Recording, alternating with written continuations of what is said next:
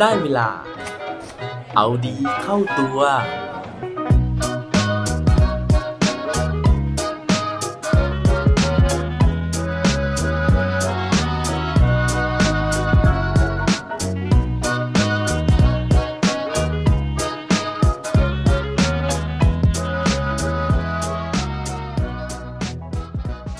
คุณเคยโดนปฏิเสธ มากที่สุดกี่ครั้งครับ สวัสดีครับ พบกับผมชัชวานแสงปรีดีกร และรายการเอาดีเข้าตัว รายการที่จะคอยมาหมันเติมวิตามินดีดด้วยเรื่องราวแล้วก็แรงบันดาลใจ เพื่อเพิ่มพลังและภูมิต้านทานในการใช้ชีวิตให้กับพวกเราในทุกๆวัน อย่างที่ถามไปตอนต้นนะฮะ ถ้าเกิดว่าคุณมีความชอบในอะไรสักอย่างหนึ่งนะฮะแล้วคุณก็รู้สึกว่าคุณทำสิ่งนั้นได้ดีนะฮะ แต่ปรากฏว่าไม่ว่าจะพยายามแค่ไหนนะฮะคุณก็ถูกปฏิเสธครั้งแล้วครั้งเล่านะครับ ถ้าเป็นคุณเนี่ยคุณจะทนได้กี่ครั้ง และถ้าเป็นคุณนะฮะคุณจะยังตัดสินใจที่จะเดินตามความฝันทำในสิ่งที่ชอบหรือเปล่าครับ วันนี้นะผมมีเรื่องราวของนักกีฬาคนหนึ่งนะฮะที่เล่นกีฬาประเภทนี้นะฮะนั่นก็คือฟุตบอลนะครับมาตั้งแต่เด็กๆเลย แต่ไม่ว่าจะพยายามแค่ไหนนะฮะ ก็ไม่สามารถที่จะติดทีมสโมสรได้ เพราะไม่ว่าจะไปคัดตัวกี่ครั้ง สโมสรต่างๆ ก็ปฏิเสธที่จะรับเขาเข้าไปอยู่ในทีม นักกีฬาคนนั้นนะฮะปัจจุบันเป็นนักฟุตบอลทีมชาติฝรั่งเศส ซึ่งมีชื่อว่าอองตวนกริสมันครับโดยที่เรื่องราวของอองตวนกริสมันนี้นะฮะผมได้อ่านเจอในหนังสือเรื่อง Spotlight หรือว่าเกมนอกสนามนะฮะซึ่งเขียนโดยคุณวิสรุตนะครับสำนักพิมพ์แซลมอน ทีนี้นะฮะเขาบอกว่าถ้าเกิดว่าถ้าเราอยากที่จะเป็นนักเตะอาชีพในฝรั่งเศสเนี่ยสิ่งแรกที่เราจะต้องทำเลยก็คือ การเอาตัวเองไปสังกัดทีมเยาวชนของสโมสรต่างๆ ให้ได้ และในทุกๆปีก็จะมีเด็กเป็นร้อยเป็นพันคนเลยนะครับ ที่จะเข้าไปคัดตัวตามสโมสรต่างๆ แต่ปรากฏว่าสโมสรเนี่ยเขาก็มีโคต้าที่มีจำนวนจำกัดนะฮะซึ่งส่วนใหญ่ปีหนึ่งก็จะรับได้ไม่เกิน 20 คนแค่นั้น ตอนนั้นนะครับในปี 2004 องตวนกริสมันในวัย 13 ปีนะครับกับคุณพ่อของเขาคืออแลงกริสมันเนี่ยก็ขับรถพาลูกชายไปทั่วประเทศเลย เพื่อที่จะไปทดสอบฝีเท้า แต่สิ่งที่เป็นอุปสรรคนะฮะไม่ใช่เรื่องของฝีมือ แต่ว่าเป็นเรื่องความสูงของอองตวน ซึ่งตอนนั้นเนี่ยเขาสูงแค่ 140เซนติเมตรนะฮะซึ่งถือว่าตัวเล็กกว่าเด็กรุ่นเดียวกัน แต่คุณพ่อนะฮะแล้วก็ตัวอองตวนเองเนี่ยก็เชื่อว่า ฟุตบอลเนี่ยจริง ๆ แล้วมันใช้อย่างอื่นมากกว่าร่างกาย คือมันต้องมีทักษะอย่างอื่นด้วยนะครับ เพราะฉะนั้นเนี่ยก็เลยไม่ย่อท้อในการที่จะออกไปคัดตัวสโมสรแรกเลยนะฮะที่ 2 พ่อลูกเนี่ยตัดสินใจไปคัดตัวก็คือโอลิมปิกลียงนะฮะซึ่งถือเป็นสโมสรที่ใหญ่นะครับ แต่สาเหตุนะฮะไม่ได้มาจากความใหญ่แต่เกิดจากการที่ กริสมันเนี่ยเกิดที่เมืองมากงนะฮะซึ่งสโมสรใหญ่ที่ใกล้บ้านที่สุดนะฮะคือโอลิมปิกลียงนั่นเอง แต่ว่าถึงแม้จะใกล้แล้ว แต่ว่าระยะทางจากบ้านเนี่ยก็อยู่ประมาณ 120 กิโลเมตร ซึ่งก็ยังค่อนข้างไกลอยู่ดีนะฮะซึ่งปรากฏว่าสุดท้ายนะฮะลียงเนี่ยก็ไม่ได้เซ็นสัญญากับกริสมันนะฮะโดยที่ทางสโมสรให้เหตุผลว่าบ้านของกริสมันเนี่ยอยู่ค่อนข้างไกลจากสโมสร เพราะฉะนั้นเนี่ยการเดินทางมาซ้อมแบบไปกลับน่าจะเป็นไปไม่ได้นะครับ ส่วนเรื่องการที่จะต้องจัดสรรที่พักให้กับกริสมันเนี่ยคือทางสโมสรก็คิดว่ากริสมันไม่ได้มีคุณค่าหรือว่าไม่ได้มีความสามารถที่เก่งขนาดที่สโมสรจะอยากได้ขนาดนั้นนะฮะคือตอนนั้นนะฮะเป็นครั้งแรกที่กริสมันเนี่ยโดนปฏิเสธนะครับซึ่งจากเดิมเนี่ยคือเขามั่นใจในตัวเองมาตลอดเลยว่าเขาเนี่ยมีความสามารถในการเล่นกีฬาค่อนข้างจะดีนะฮะแล้วก็ถึงขนาดที่ได้เป็นกัปตันทีมระดับเยาวชนของสโมสรมากง ซึ่งเป็นบ้านเกิดของเขาเนี่ยติดต่อกันมาหลายปีนะฮะ เพราะฉะนั้นเนี่ยตอนนั้นก็เลยสูญเสียความมั่นใจ แล้วก็แอบมีน้ำตาซึมๆเป็นครั้งแรกเหมือนกัน แต่ว่านั่นเป็นแค่ครั้งแรกนะฮะยังมีครั้งที่ 2 อีกนะครับเพราะฉะนั้นเนี่ยเขาก็เลยตัดสินใจที่จะไปคัดตัวกับสโมสรแซงเอเตียนนะฮะที่นี่นะฮะก็เหมือนเดิมนะครับคือเขาก็ต้องพบกับความผิดหวังนะฮะแล้วก็โดนปฏิเสธ แต่ว่าคราวนี้เป็นเหตุผลใหม่นะครับว่า โครงสร้างร่างกายของกริสมันเนี่ยบอบบางเกินไป สโมสรที่ 3 นะคือสโมสรโซโช ซึ่งอันเนี้ยมีการไปสัมภาษณ์กับอดีตผู้อำนวยการ Academy ของโซโชนะฮะเขาบอกว่าเขาจำกริสมันตอนมาคัดตัวได้นะครับ เขารู้สึกว่าเด็กคนเนี้ยไม่ได้มีอะไรโดดเด่นเข้าตาเป็นพิเศษนะฮะเพราะว่าตัวก็เล็กบอบบางนะฮะก็เลยบอกให้คุณพ่อเนี่ยพากริสมันไปเสริมสร้างกล้ามเนื้อให้แข็งแรงก่อน แล้วก็อีก 2-3 ปีค่อยมาทดสอบใหม่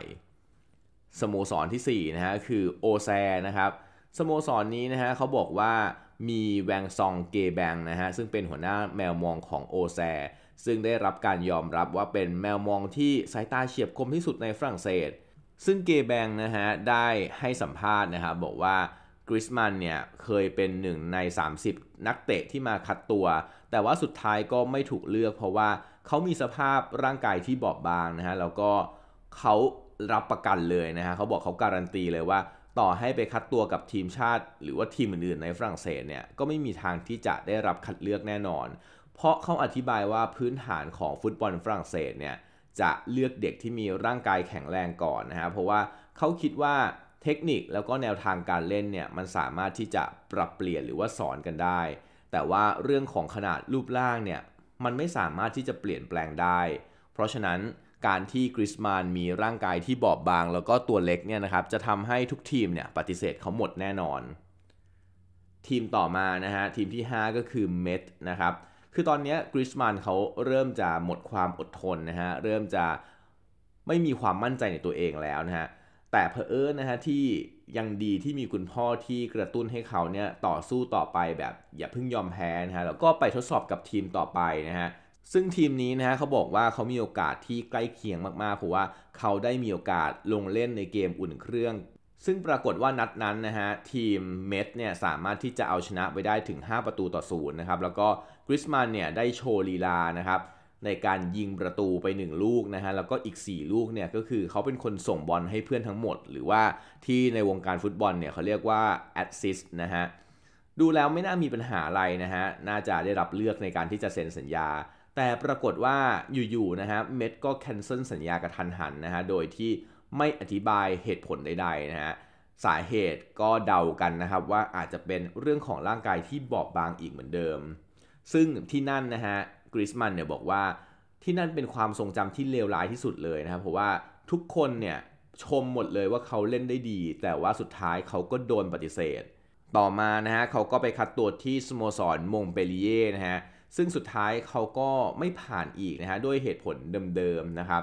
ซึ่งทีนี้นะฮะเขาก็เริ่มหมดหวังนะคือเขารู้สึกว่าเฮ้ยมันสอบตกมา 6 ครั้งติดนะครับเขาก็เลยคิดว่าเขาอาจจะเลิกเล่นฟุตบอลดีกว่านะฮะแล้วก็เขาก็ร้องไห้นะฮะเป็นครั้งที่ 6 จนกระทั่งนะสุดท้ายมีสโมสรที่ 7 นะฮะคือ Real Sociedad นะฮะซึ่งสโมสรนี้ไม่ได้อยู่ที่ฝรั่งเศสนะฮะแต่ว่าเป็นเอริกโอฮาร์ดนะฮะซึ่งเป็นแมวมองของ